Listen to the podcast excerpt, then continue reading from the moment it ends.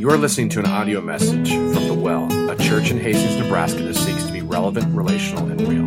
For more information, visit www.thewellhastings.com. Hey, good morning, everybody. I'm glad to have you here. Welcome to The Well. Welcome to The Well. What do you guys, how do you guys feel about the new setup? We moved tables and chairs around.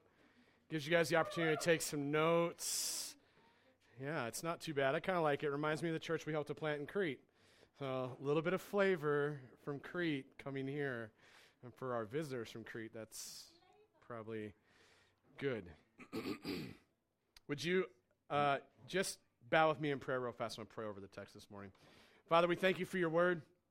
Lord, we thank you for, for James and for his heart for your people and his heart for you. Lord God, pray, God, that uh, you would take the meditations of my heart and the words of my mouth this morning, God, and that you would challenge your people, challenge your church, God, and that, that I would be faithful to the prompting of your Spirit as I work through the text this morning.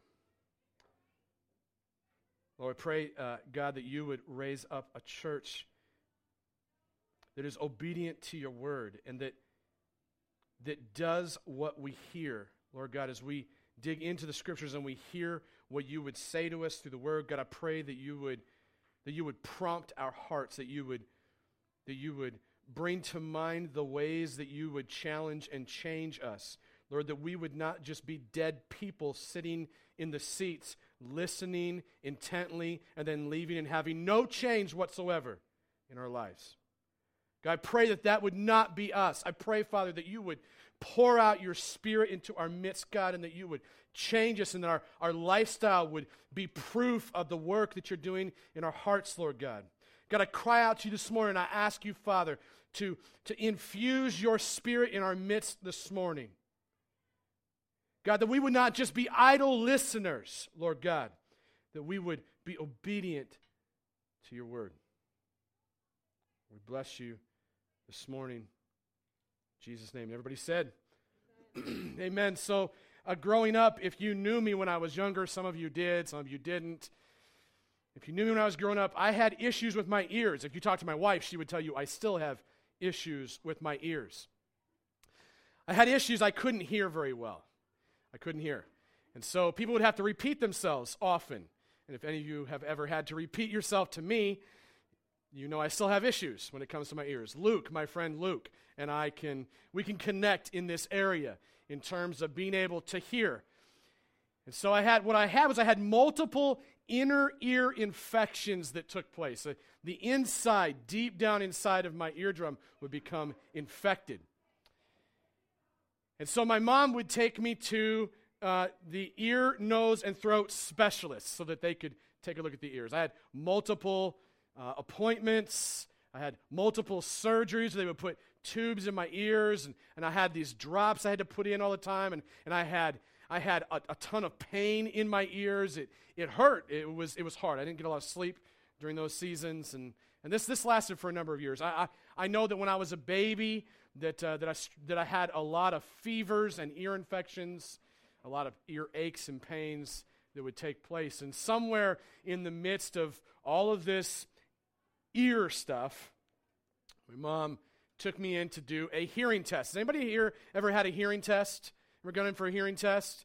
Yeah, and if, you know, I mean, if you're sitting next to your spouse, you're probably elbowing them like, you need to go in, right?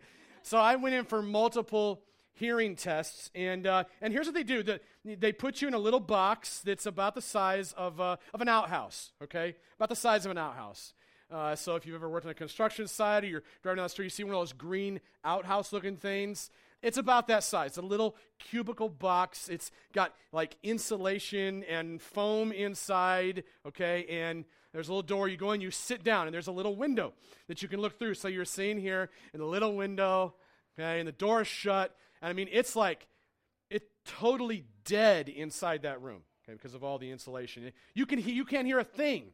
You can't hear a thing uh, outside of that room. And when you make a sound, it sounds a little weird because of all the deadness inside of the room. And so, so you're in this little cubicle, this little box, and, and they put a set of headphones on you, kind of like what Ty wears over here when he's playing the drums so that he can hear uh, his own monitor. And so they, they give you this set of earphones that you wear. and then through the glass window, you see the, the technician, okay, the tech, or the doctor. I call him a technician. They got the little white lab suits on, and they're sitting at a, a, a, little, a little box. And on the little box is a series of buttons, and they're going to get ready to hit these buttons. And what's going to happen is, as they hit the buttons, and you're inside the box, inside of your headphones, you're going to hear little noises, okay? You're going to hear like a low humming sound or, or a loud beep or a click. And you're going to hear it in this ear, and maybe you're going to hear it in this ear. and the whole idea is, is before they put you in the box, the technician stops with you and he says, Listen, I'm going to put you in the box. and, and, and, and you put the headphones on. When you hear something in your left ear, I want you to do something. Okay? I want you to raise your left hand. Pretty easy, right? Everybody's like, pretty simple. I mean, if you can hear the noise, if you can hear the sound, your left ear, raise your left hand. Okay? Now, it, the opposite is also, I mean, it's also true on the other side. It may be a little bit more difficult, but if you hear something in your right ear, you should raise your right. See, you guys are catching on, okay? You're hearing and you're doing. See how easy this is? This is a piece of cake. So they would give us those instructions before putting us in the booth. And inevitably, I'm sitting there like shaking in my skin. I'm sweating. I'm like, oh, dude, I don't want to pass this test, right? I don't want to fail this thing. I don't want any, I don't know. I just, I don't know. What are they going to do? Like, I could cut my ears off and put new ears on me. I'm just a little kid. I'm like, I'm like six years old, right? I'm freaking out, okay? I'm sitting there and I'm just, I mean, I hear these noises. Luke, you know exactly what I'm talking about, don't you? You, be, I can see him. He's like, "Why? I need counseling now." I know. So I, am sitting there and I, am I'm, I'm nervous, right? I'm thinking I'm going to fail this test. They're going to they're to you know, slice my ears out, give me new ones. And I, I I start hearing noises going off everywhere. Bing, bang, boom. I mean, just I'm like, oh, I don't know what to do. the technician comes in like, settle down, settle down. Okay, I obviously didn't hear the instructions that they gave me. I wasn't listening. I wasn't paying attention. I certainly wasn't following through doing what they'd asked me to do. Really simple left ear, left arm, right ear, right arm. And what they're testing is they're testing to see what decibels you can hear and so on and so forth. Uh, you'll be happy to hear they didn't cut my ears off. uh, there were a few surgeries that came out of it. But the, the moral of the story is this, and what I want you to remember is this that what you hear, you need to do. And that was what they were, they were testing that day, is if I had the ability to do what I had heard and what I had been instructed in doing. James wants us to hear this and do this. Okay? That's the whole underlying theme of where we're headed today in the text. He's arguing for a faith that is proven by works. He's not arguing for a dead faith that has no works proven. He's arguing for a faith that is proven by its works. He's saying, when you say you have faith, your lifestyle should match. When you say, I believe in the Son of the Most High God, when I believe that He died on the cross for my sins, when I characterize myself as Christian, He's saying, your actions, your lifestyle, the way that you live must match it. So he began in the last few weeks as we dug into the first uh, 18 verses, the first 18 verses of chapter 1. James began by talking about all of these tests that we would face, exhorting us, challenging us to pass the test, not to fail, to dig in, to listen, to ask the Lord, to trust Him. To, to not give in to the temptation of sin, to live a lifestyle that is clean and holy and pure and is marked by holy and godly living. That's the way he challenged us in those first 18 verses. And now, as we dig into verses 19 through 21, he says, Listen to me. Hear this. He says, Do what I ask, or do this. Turn your attention to, to verse 19 with me. Verse 19 through 21, he says, Know this, my beloved brothers. Let everyone be quick to hear, slow to speak, slow to anger. For the anger of man does not produce the righteousness that God requires. Therefore, put away all filthiness and rampant wickedness, and receive with meekness the implanted word which is able to save your souls. James is saying, Hear this and commit this to memory, my loved ones, so that, that you may never forget, but instead always know, always know that your anger, your anger will not produce the rightness that God desires in you. He also says, Please do this and make these actions a part of your daily lifestyle so that you will be a hearer who does what is requested of him. Become a quick listener who is slow to speak and a slowly angered person who puts away filthy and wicked living by receiving the implanting of the word that can save your soul. God is speaking today through the text, through James, through what he said. God is speaking. And he's saying simply to you and to I, to, to this church that is gathered together this morning, he is simply saying, Be a good listener. Be a good listener because I am a good listener. The Lord hears everything that you say to him. He doesn't turn a deaf ear to those whom he loves. He is saying, Don't be angry, for I'm not a God of anger. I'm not a God of anger. He's saying, Live a pure lifestyle because I am holy and pure. Your Father in heaven is a holy and pure God. And He would say to you and I, Be holy as I am holy. Don't live in wicked, disgusting, immoral lifestyles. Live as I would ask you to live. Let your actions prove that you really are who you say you are. Don't live a double life. Don't live fake. Don't come to church gatherings with your big smile on and you're, you're pretending that my life is okay when all throughout the week you're living a lifestyle that is in the pit and near hell. Don't be a faker. Be an authentic Christian whose lifestyle and actions prove it. So, in verse 19, we see first that James says that people of faith must be good listeners. Look back at verse 19 again. It says, James says, Know this. He wants us to know this. Or another way of saying it would be to take note. You have pens and papers in front of you. He's saying, Pick up your pen and take note. Know this. Understand this. Don't just say, Yeah, yeah, yeah, I got that.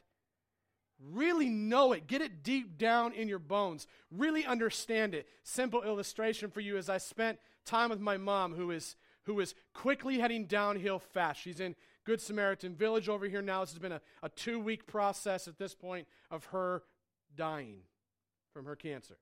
It has spread from, from her tongue and her lymph nodes and her neck and down into her lungs and her liver and, and then into her spine and possibly slowly moving to her brain. And, and there are all, there, there have been days that have been up and days that have been down.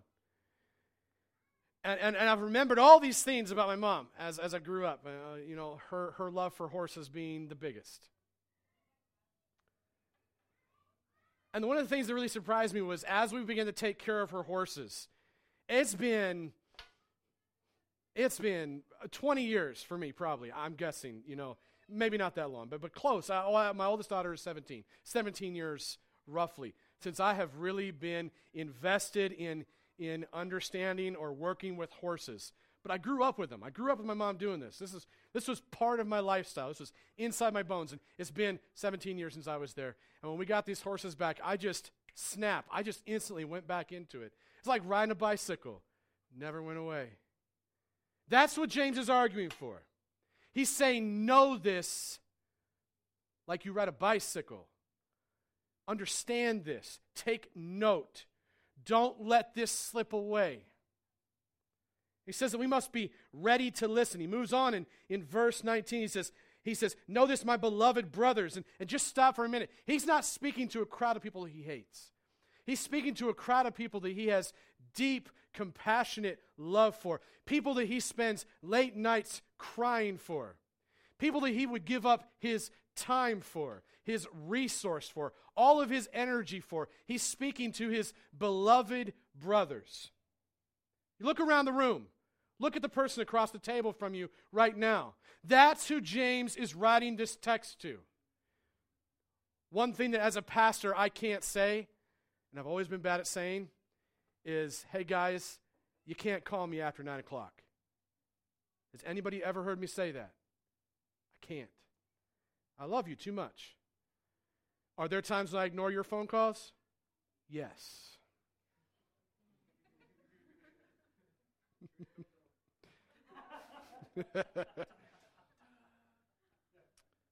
James is saying, You are my beloved brothers. I would give anything for you. That's why I want you to know this. He moves on through the text and he says, Let every person be quick to hear. He wants us to be ready to listen. This is positioning yourself to be a listener. This is the difference between when you're having a conversation with somebody who's across the table from you and you're kind of distracted. They're sitting here talking to you and you're like, uh, you're picking your nose, it's your finger in your ear, you're looking, you know, you're, you're distracted, right? There's a difference between that distracted person and then the person who is ready to listen to you, who is intently focused on you, who makes eye contact with you, who sits there and lets you know my, my stepmom, Marilyn, whenever you talk to her, you know she's listening. You know how you know she's listening? Because she does this. Oh, oh, oh, yeah. Oh, mm hmm. Yep. Oh, mm hmm. All the time. To the extent that it almost gets annoying. It's like, I get it already. You're listening. okay. But she's listening. She's a great listener. And you know that when you talk to my stepmom, Marilyn, she's listening. James is saying that we need to be people of faith who are good listeners. He says we must be ready to listen. And he also advocates for restraining our speech. He says, restrain that speech.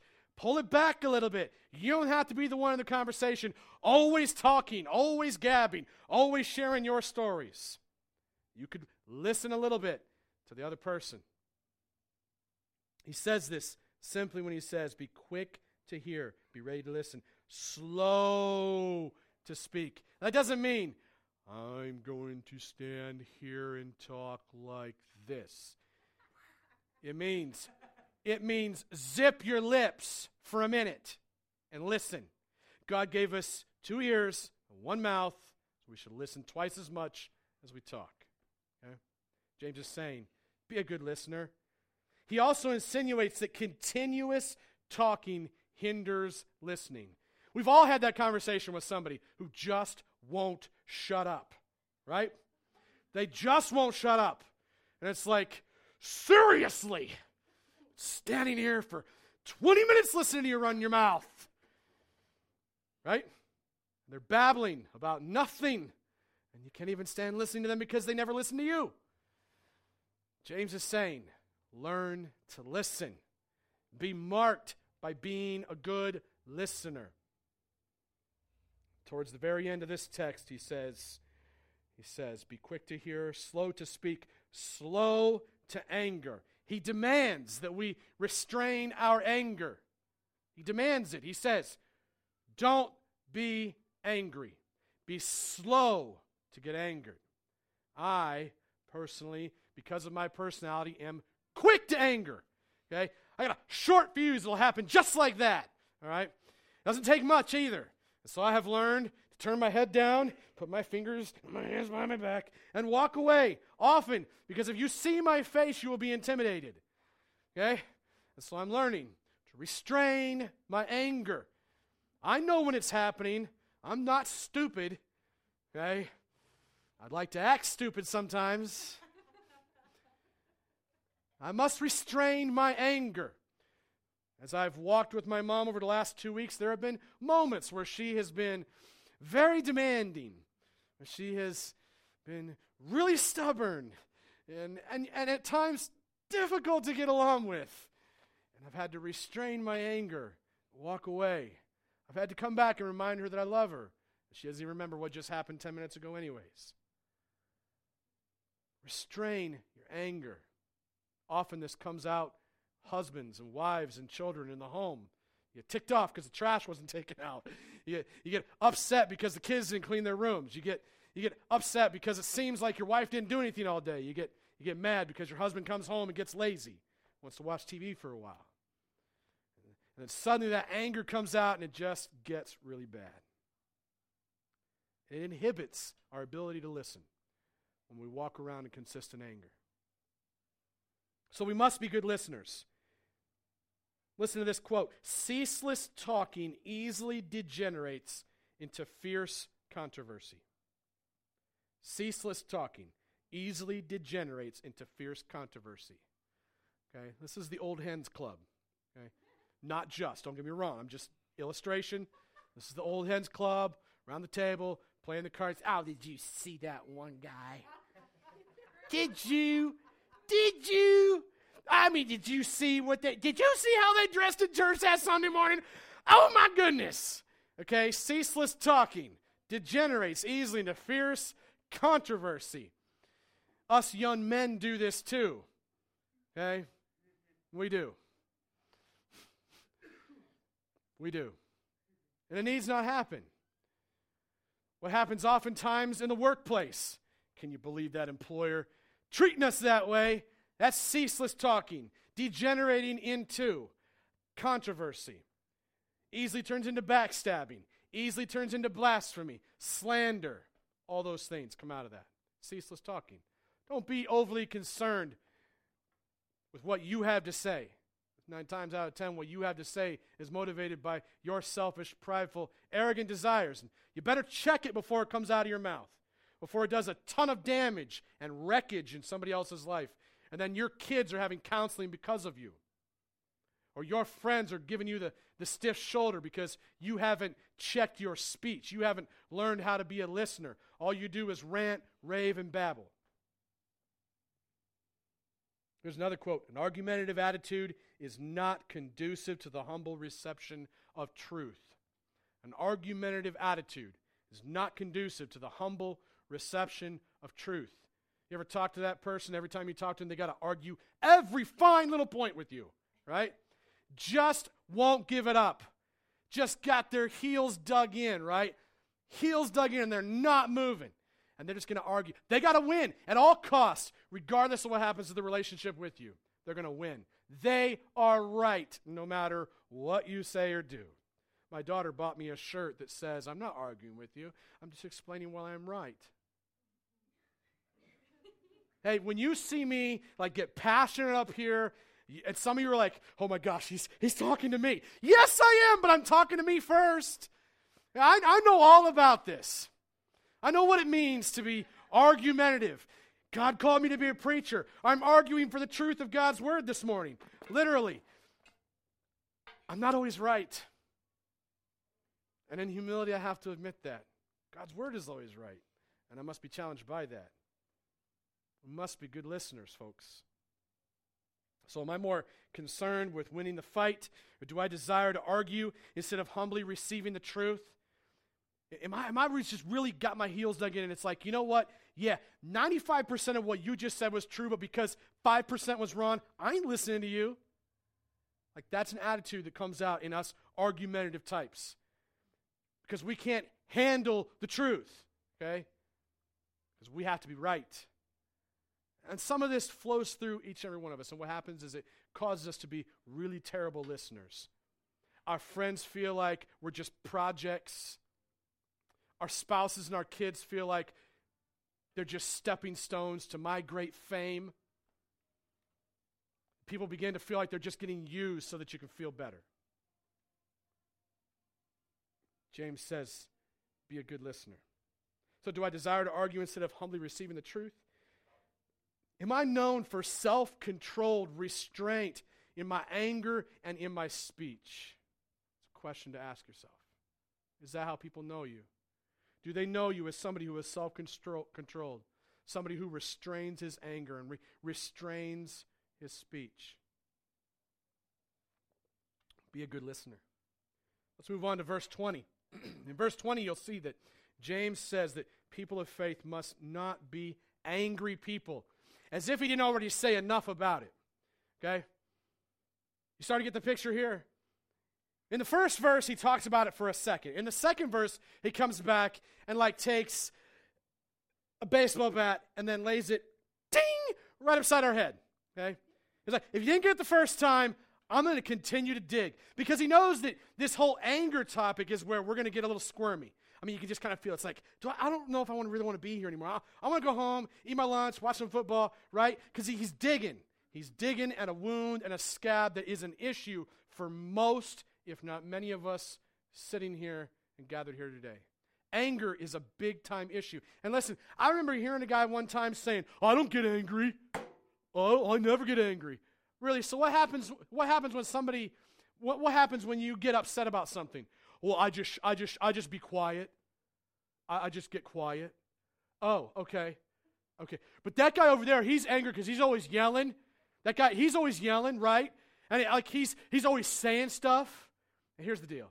The guy that shuts his mouth is just as angry as the guy that's up here yelling. All he did was just shove it all deep down inside. It's no different. No different. We all have some issues with anger that God probably wants to deal with today. That's why we're in this text. So James knows that he kind of landed there in that first verse. And the second verse here, verse 20, he says that people of faith must not be angry. We, we must be people who are not angry. Look at what it says. For the anger of man does not produce the rightness or righteousness that God requires. He says, Don't be angry. He says, God desires right living. He desires it's what, it's what God wants for you and I is to live the way He wants us to live. He wants us to be righteous. We know that when Jesus died on the cross, He died for us because we are not righteous. We're not good, right? Okay? We're not right. Our heads are messed up. Our hearts are messed up because we live we live in a world that is broken and marred by sin. We live in a trash dump. And we're trying to figure out how not to be a heap of trash too. Jesus then dies on the cross so that his righteousness, his rightness is imputed. Okay, everybody say imputed imputed to us, meaning that there's two envelopes. The one envelope is the, the paycheck that I get for my messed upness, my unrightness. And that envelope is a paycheck, and that paycheck is death. Okay? I get to die because I have messed it up. I haven't lived righteously. I've missed the law of God. God has said, live this way, do these things. And every single day, I've made a mess of it more. In this envelope over here is an envelope that says Jesus on it. it says Jesus. And Jesus is perfect. And what Jesus did is he took his paycheck, which is eternal life, righteousness, rightness, and he, he switched the contents of the envelope. Okay? Now, the cool thing is he went a step further. He didn't just give us his rightness in our envelope and take our penalty into his envelope, he also gave us his reward. His reward is to live free. But here's what we do we continue to go back. We continue to go back because it's what we know. It feels comfortable. It feels comfortable to come home and drop kick TVs out the door because I'm so pissed off, right? I did that once when I was much younger. I wasn't a pastor then. Just get that straight, okay? I'm not saying I don't have visions about it sometimes today, like, oh, I'm going to do Okay, and I need to go for a walk, yes. Okay, I'll have my days. So, what I'm saying is that God wants us to understand that, yes, Jesus has given us his rightness, therefore we should live right. Okay? We should not be living as people who are angry, who have this air of anger about them, who are unapproachable. He distinguishes between two things man's anger and God's righteousness. So I hope you're still tracking with me. God does not want his people to be angry, street corner preaching, you're all going to hell. And that's not the picture of Christianity I see in the scriptures, okay? It's not that stupid so called Baptist church in Kansas or wherever they are, okay, talking about how everybody's going to hell because because we, we let gays and lesbians and blah, blah, blah, and they're standing on the street corner saying, God hates fags. That's anger. That's not the scriptures. Is God a God of wrath? Yes. He's also a God of love and forgiveness. And they all counterbalance each other. And what, what, what that church is doing is holding up God's wrath, anger at sin, and they're, they're making that foremost. And they're painting this picture of my God in heaven as an angry only God. And that's not true. My God is loving, and He's forgiving, and He's just. And yes, there's wrath mixed in with the midst of that. But that wrath was placed on my Savior, not on me, because of His love. I don't want to propagate a, a hate angry message because that's not Christianity. That's not the preaching of Christ. That's not the gospel message. And, and, Paul says if you hear another gospel message, if there could be another one, right? If you hear another one, let that person that preaches it to you be accursed. These people that preach these other quote unquote gospel messages, they're not good news. Gospel means good news. They're filled full of anger. We live in a day and time when anger anger is acceptable. If you turn on the TV for, for two hours, you see angry, motivated people to doing what they do. Most of your reality TV shows have this underlying theme of anger. I'm going to be motivated by it to do whatever I feel I should do based upon that angry feeling I have. And I'm, and I'm self justified because I was angry. It was okay for me to do this, right? James says, Don't be angry. Man's anger can never produce God's rightness. Because your anger is imperfect. There is something called holy, righteous anger, right? God's anger. God's anger is perfect anger. Yours and mine's anger is man's anger. It's imperfect. We don't get angry at the same things God gets angry at. Here's what we get angry about we get angry because my personal rights were stepped on. We get angry because our personal feelings got hurt. We get angry because someone disrespected us. How selfish are we?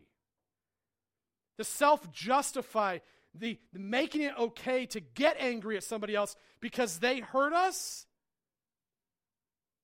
That's how deep and dark our sinfulness and selfishness goes. Now, if I'm looking outside and I see a little girl getting raped and I get angry, that's God's righteous anger. See, when it has to do with you personally, that's sin, and you better walk away. When I get mad at my wife and I feel this anger welling up inside because my laundry didn't get done, and this happened a week ago, right? Um,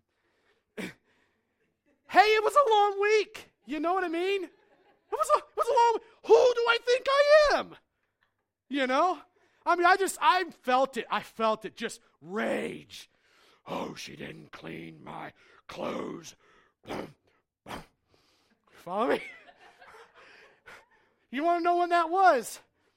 Last Sunday at 10 o'clock in the morning.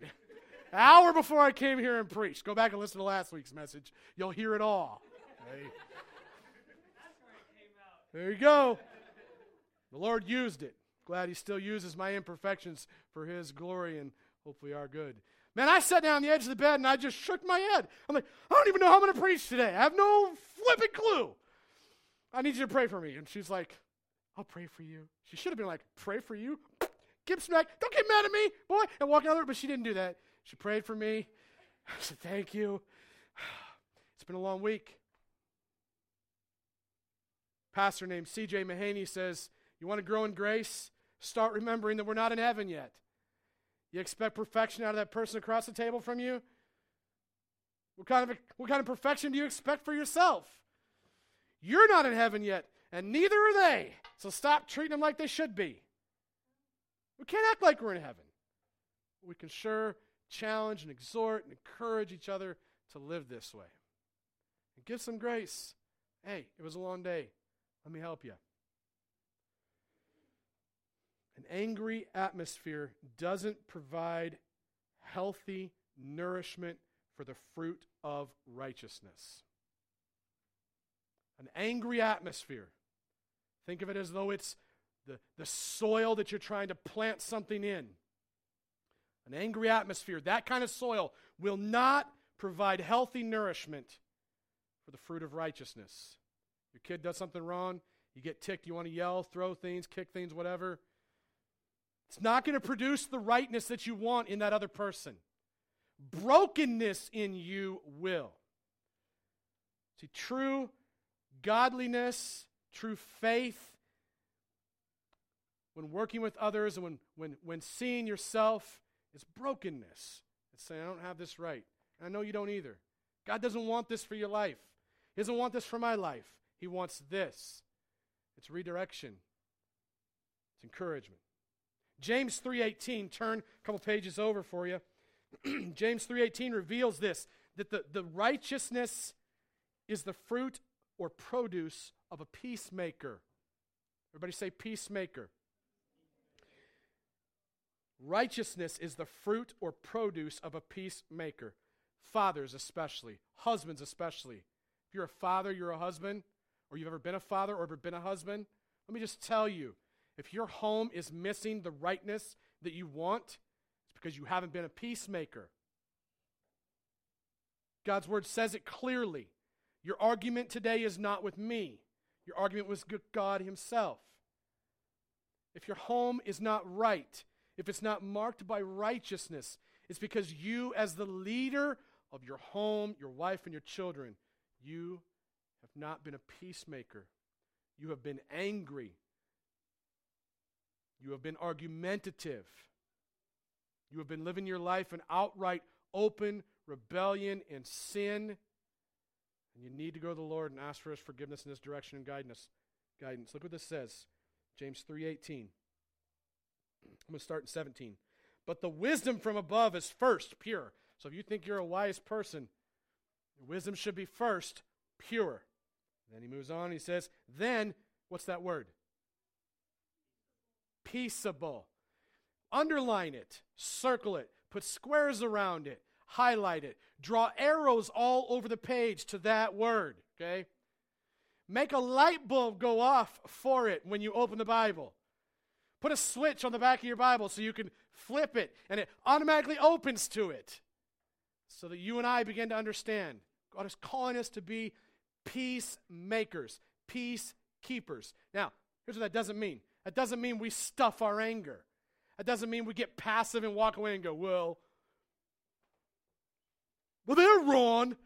Like just I go mope in the corner about it, and then explode later because I've had too much. It means we realize that we are at peace with our Father in heaven because of what Jesus did. And since we are at peace with Him because of that, no longer at war, then Jesus can also help me quit being at war with my family and my friends and my church family and my employer and my coworkers. I don't have to be at war. I can be at peace because Jesus has given me peace. It's a fruit of the Spirit love, joy, peace. Right? We forget that one really easily. You know why? You know why we forget that one? It's because we're always looking at everybody else. Well, why are you at war with me? Like, why you always got to pick a fight with me? Caleb. Caleb's like, I've never picked a fight with this guy. He beat the crap out of me. No, he probably hurt me, okay? Seriously, Caleb would hurt me. He's young, buff. That's what we do. We get our eyes all over everybody else. It's their fault. They're picking a fight with me. No. Stupid. You're the one doing it. Wake up. Follow me? I only know this because I've walked this. And I still walk it. Like every single day. I mean, I, there was a time I was sitting up here on stage, okay? We're playing the drum, and something happened with the tech area, and it got under my skin quick. Okay? It got under my skin quick and I said something really dumb, and Tanner later was like, Thanks a lot, Joe. Like, thanks for letting your anger get out of control. I'm like, Oh, God, really? I did it again. All right, Tanner, I'm sorry. I mean, what I could have said was, it's your stupid fault, man. You made the mistake with the PowerPoint. Right, Tanner? I could have said that. I didn't say that. My fault. I can't blame my stupid actions on somebody else's mistakes. This is what we do all the time. This is what we do all the time. Blame others, shift it. Go back to Adam and Eve for a minute, right? Adam and Eve, they're standing in the garden, both naked. Man, what a great place to be. yes. Okay, so they're both naked, right? This is before the fall, before sin comes in. Right, tracking. Get those pictures out of your mind. Stop it. So they're standing in the garden, they're naked. Just keep going there. And this little snake, snake. Like whenever I think about the snake in the garden, I think of I think of an Italian mob boss. You're gonna get that snake. We're gonna cut his throat. Capiche? Ah, yes. Get the snake. Okay. Uh, and so the snake comes out and he's talking to Eve, and he's like, "Hey, yo, Eve, come over here, sexy." I mean, that's what's happening, really. Okay. He's like, he's luring her over, and she's like, "Oh, look at the snake. Hey, baby." Okay, uh, I'm embellishing obviously. But she goes over and, and he talks her into eating this fruit that they clearly know they're not supposed to do. Clear. People of faith should not eat this fruit. Should not do it. Don't drink that. Don't sleep with that person. Really clear, simple instruction, right? She's heard it. What does she do? Does exactly the opposite of what she's supposed to do. Right after God said, don't do it. Ah! Then Adam Where's Adam at? At home watching TV? No, he's right next to her. He's like, huh, well, what are you doing? oh, well, you know, she's wrong. I'm okay because I'm not doing anything wrong, you know. And then she's like, hey, yo, Adam, you want some? and he's like, yeah, baby. And he gets the apple and eats it with her. And then God comes down, right? God comes down. Okay? And you can hear, you can hear, you know God's there. Okay? You know God's there because you've been walking through the garden with Him. You're used to His presence. Something has changed. Suddenly now you're ashamed because what you just did was wrong. Man, it felt good in the moment. And it was good stuff, right? And then right afterwards, it ain't so good anymore, is it? Not so good anymore. All the way from anger to any other sin that we've talked about. God walks in and he's like, and where are you guys at? Adam jumps up out of the bushes. Hey, yo, yo, she messed it up, dude. She messed it up, okay? Wasn't me. Wasn't me. I'm vindicated. The woman that you, uh, you, it's your fault, God. It's your fault. You gave her to me. Like, you did. Go back and read the text. This is what he says, seriously. It's my embellishment, obviously, with a little gangster style and a little street talk. I mean, th- that's what he does. It's what we do. We've been doing it ever since then. It's her fault. It's his fault. It's their fault. They made me. I got angry because of them. So he says in verse 17, 18, right? But the wisdom from above is first pure, then peaceable, gentle. Oh, like fluffy kitties. Gentle. Fluffy kitties, gentle. Okay? We have a cat in our house now. Because my mom had this cat's name's Monkey Cat. Monkey Cat. Uh, I'm not even going to go there. But he's big and he's black and he's fluffy, he's furry and he's gentle, and I like to pet him. Okay?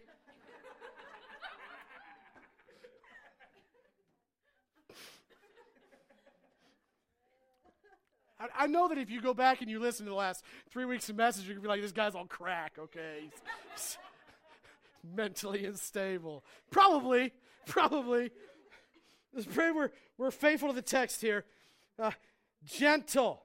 Men, are you gentle with your wives? Are you gentle with your kids? Are you gentle with your friends? Are you gentle with your coworkers? Are you gentle with your bosses? Are you gentle? Can you sit down and be approachable by the littlest, smallest, non threatening person? I'll tell you, that over the years of my struggle with anger, there have been seasons when I know that my children were afraid to approach me because I've been stomping around the house fuming. And I don't want my kids to be afraid of me. I don't want people to be afraid to come to me. God says, don't be angry people. Be gentle. Open to reason, not argumentative, meaning that you're going to go, oh, you know what? I never thought of that. Let me think about that for a little bit. That's called open to reason. Okay? Argumentative is just the opposite. Oh, you're going to point that out in my life? Well, let me just tell you, sister. Okay, that's argumentative. Yeah. Did you see what they did to me? I mean, that's argumentative. Rather than saying, hey, you know what? Let me, let me give that some thought. You're pro- that's humility, being humble. Full of mercy and good fruits, impartial, instead of taking everything personal. You know what? This is pretty impartial. I'll tell you, sometimes I'm personally offended by some things, but I get over it fairly quick. I'm not going to walk around with a bunch of personal hurts towards other people. I will eat my life up. I'm not about to give somebody else that power. No way. God set me free from that. Impartial and sincere, meaning be real. Don't be fake. Don't put on that face on Sunday mornings. Don't go there. And then he says in verse 18, and a harvest of righteousness. This happens in the fall time after something gets planted in the springtime. A harvest, plants will come up out of the ground, and those plants will say righteousness on the stalk, on the stem. It'll be righteousness that comes out of you living this way. I just challenge every one of us to commit verses uh, 17 and 18 of chapter 3 to memory. Man, tattoo it on your arm if you want to. Stick it on your rearview mirror. Put it on your dash. Stick it on the front door of your home so that when you come home, the first thing you read is that passage of Scripture and you go, When I walk in my home with my wife or my husband and my children or my friends or my roommates, I'm going to start acting this way. Because God says we should not be angry people. The produce of righteousness, it says, a harvest of righteousness is sown in peace by those who make peace. Peace isn't just something that just comes your way. You got to make it happen. You got to plant it. You got to work for it. Your works do not earn your salvation, but your works prove that you are saved and that Jesus is at work in your heart. so, ask yourself these questions Is there an atmosphere of anger surrounding me? Am I concerned with right living for me? Or am I just angry about everybody else's wrong living? You know? I got this whole list of consequences for everyone around me, and not for myself. I'm going to hold everybody else accountable. But for me, you got nothing on me. I'm self protecting myself, you know. So am I concerned about me living the way God has called me to live? Or am I concerned about making everyone else live the way they're supposed to live? Look, if God hasn't called you to a ministry of shepherding and oversight as a father, a husband, a pastor, those types of ministry positions, it may not be your place to be telling others how they must live. It might just be on you to humility, humilitively live out your life the way God has called you to. Otherwise, we stand we stand guilty of being Pharisees. So, am I concerned with right living for me, or just angry about everybody else's wrong living? Is it really God's rightness that I'm concerned about, or am I just personally offended and pissed off because all this stuff happened to poor, pitiful me? Right? Go back to chapter 1. Uh, uh, uh, look at verse 21. I'll, ask uh, Danny and Kayla to come on forward. I'm going to wrap this up. Get us out of here on time.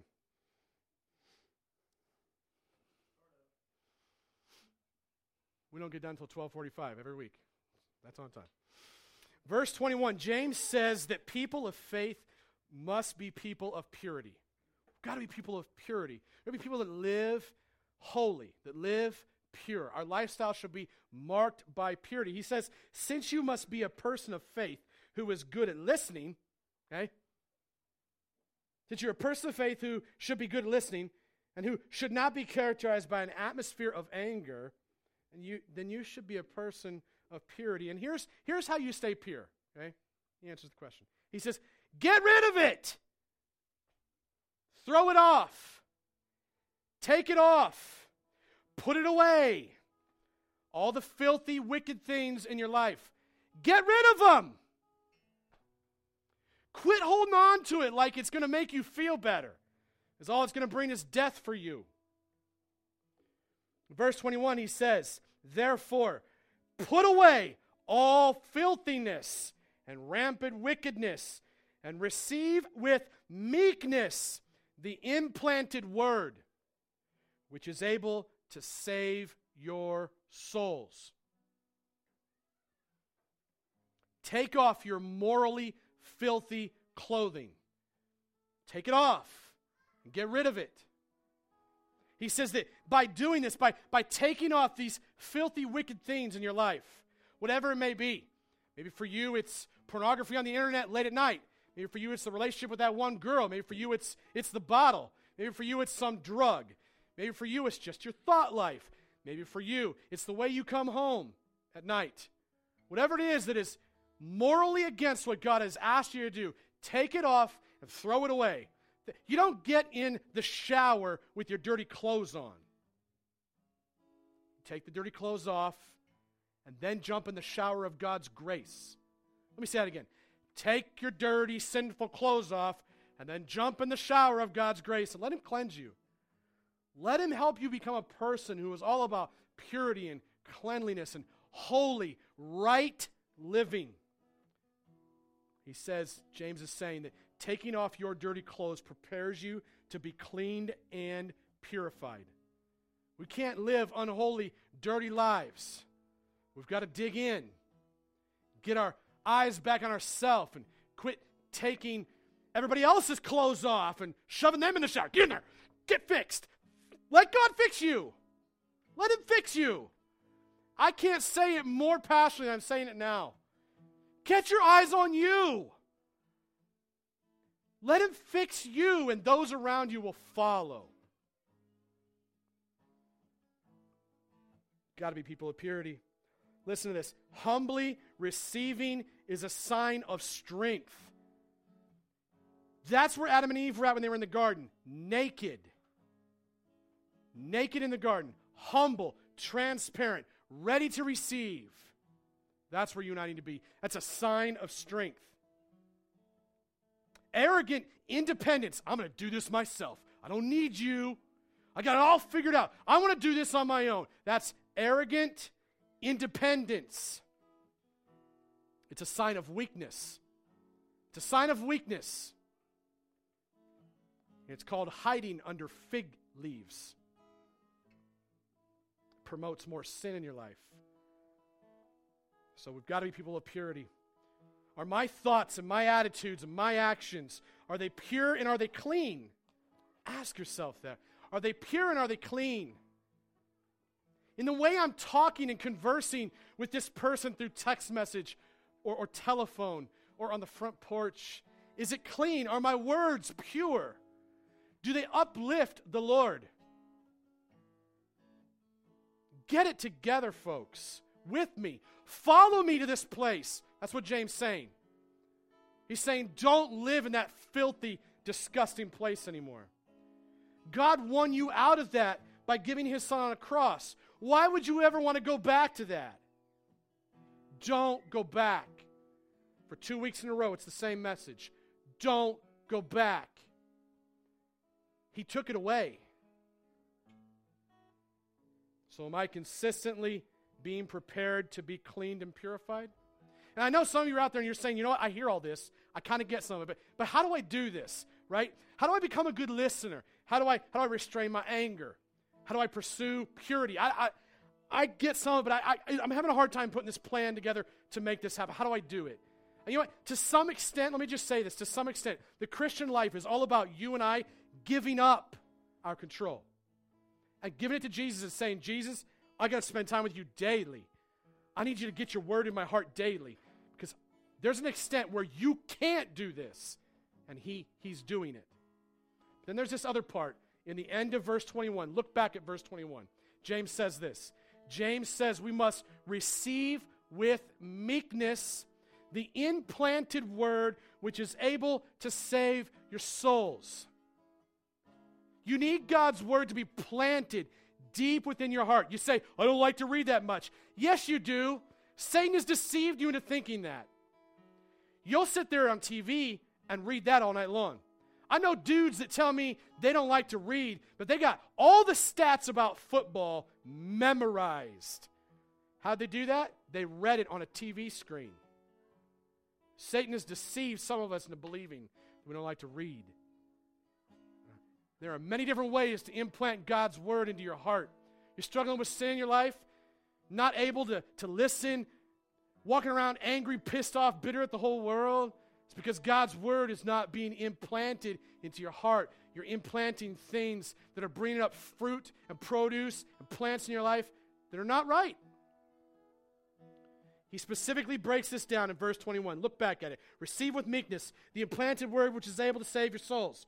We do what we've heard by receiving, number one. We do what we've heard by being humble, number two. We do what we've heard by implanting the word of God, number three. We do what we've heard by being saved. You've got to work out your salvation on a daily basis. If you're here, you've never trusted in Christ, for your salvation. You say, you know, I've, I've heard a few good messages. I've sat in a few pretty good churches. I've seen a few, a few good worship songs. That doesn't save you. Only your trust in Christ. Only you trusting in Him and His work on the cross will save you. And out of that salvation comes actions and activity and lifestyle. Glorifies and honors Him.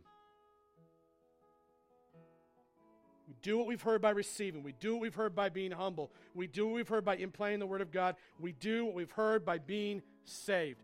Place your faith and your trust in Him. He will change your life, He will give you a new heart. It won't be easy, it'll be hard, and it should be. Because the cross is a picture of horror and difficulty, not easy street. Trust in Him. Are you receiving? Are you humble? Are you implanting the word? Are you working out your salvation with fear and trembling? We're going to end where we began this morning. If you'd stand with me. we began here. You might have missed it the first time around. I pray that you catch it the second time. James is saying this to you and I. God is really saying this through James. He says, Hear this and commit this to memory my loved ones, I love you. I want you to hear this. I want you to get this. Take note of this. Don't miss this. Don't miss this, my loved ones, so that you may never forget. Don't forget. Get it in your heart, get it in your mind. But instead, always know that your anger will not produce the rightness that God desires in you. Don't be angry with yourself. Don't be angry with others. Just kneel before the cross and let Jesus do his work. And please, after you've heard this, do this. Make these actions a part of your daily lifestyle so that you will be a hearer, somebody who hears and who does what is requested of you. God is requesting you to live a certain way based upon what you've heard this morning. He says, Become a quick listener who is slow to speak and a slowly angered person who puts away filthy and wicked living by receiving the implanting of the word that can save your soul. Simply put, God is saying these three things. He's saying, Be a good listener because I'm a great listener. I'm here. I'm listening. You can bring your request to me. You can bring your hurt to me. You can bring your pain to me. You can bring everything you have to me, and I will hear you. And I want you to be the same as I am. God is saying, Don't be angry, for I am not an angry God. I'm a loving and a just and a forgiving God. I'm a sacrificial God. I am a servant God. My anger can be kindled, but it's backed up by love and forgiveness. Don't be an angry, bitter person. The last thing God is saying to us is this live a pure lifestyle Live a holy life because God is holy. God is saying, Be holy as I am holy. Be just like me. Don't let your life be characterized by filthiness and wickedness and terrible speech and bad relationships. Let it be marked and characterized by the holiness that I am and that I am placing in you by the power of my Spirit. Would you bow with me? Father, we thank you for your word.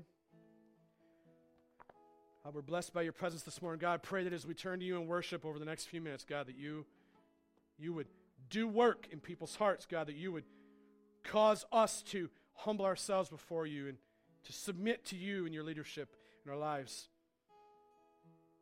God, I pray that you would help some of us come to the foot of your cross and get it all out to you. You are listening to an audio message from The Well, a church in Hastings, Nebraska that seeks to be relevant, relational, and real. For more information, visit www.thewellhastings.com.